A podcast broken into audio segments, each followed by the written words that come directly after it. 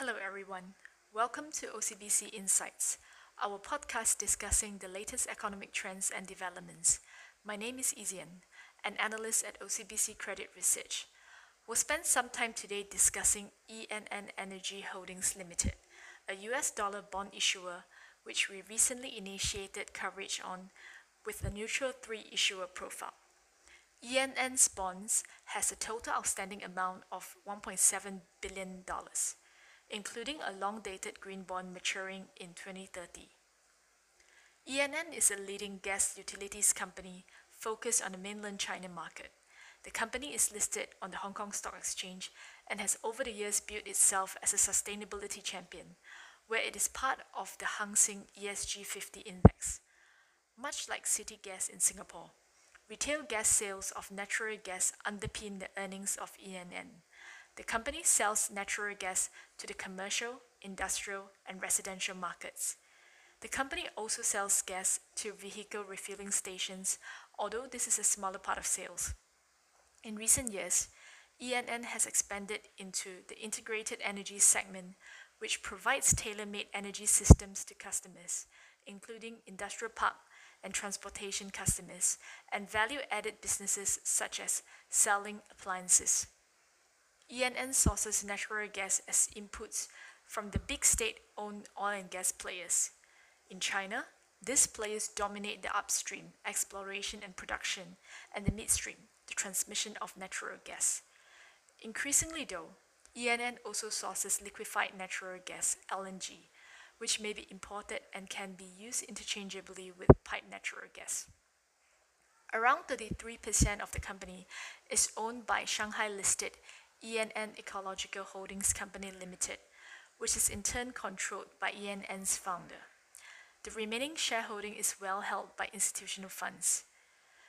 The Chinese government continues to prioritize the development of natural gas as a way for the country to reduce its reliance on coal to go cleaner.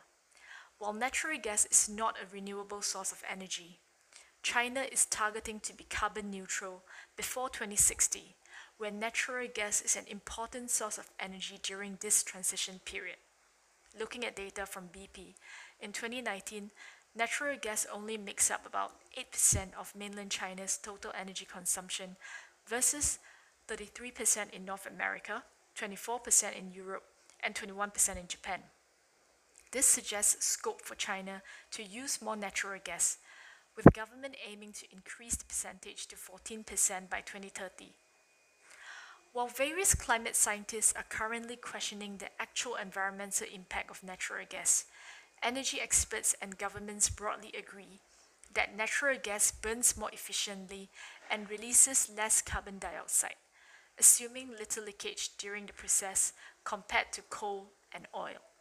As an early mover in the sector, ENN has established itself in 229 operational locations as at 30th of June 2020, which connects to around 108 million people across provinces in China which are linked to major transmission pipelines.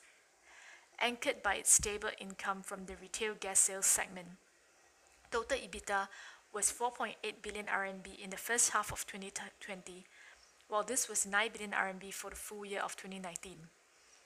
The retail of gas is a regulated sector in China where returns on assets for gas distributors such as ENN are capped at 7%. The company has healthy credit metrics, with EBITDA interest coverage of 12.6 times for the first half of 2020 and gross debt to EBITDA of 2.2 times. Short-term refinancing risk is also manageable in our view, as the company has raised 750 million US dollars of green bond in September 2020.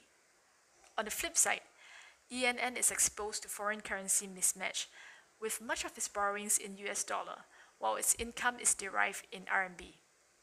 For now, we think this is manageable with RMB's appreciating trend. ENN as a gas retailer operates in the downstream. Over the medium term, we are also looking out for increased competition should upstream players invest more in gas retailing as a reaction to broader reform plans in December of 2019, the central government set up the China Oil and Gas Piping Network Corporation, or PipeChina, to consolidate pipelines in the country to effect changes in the industry. The changes aim to increase production of natural gas by lowering barrier of entry for other companies to participate in the exploration and production activities, reduce natural gas prices by creating a more competitive downstream, and increasing efficiency by coordinating natural gas infrastructure planning. We hope you found this podcast useful, and we will continue updating listeners on topical issues concerning both markets and issuers under our coverage.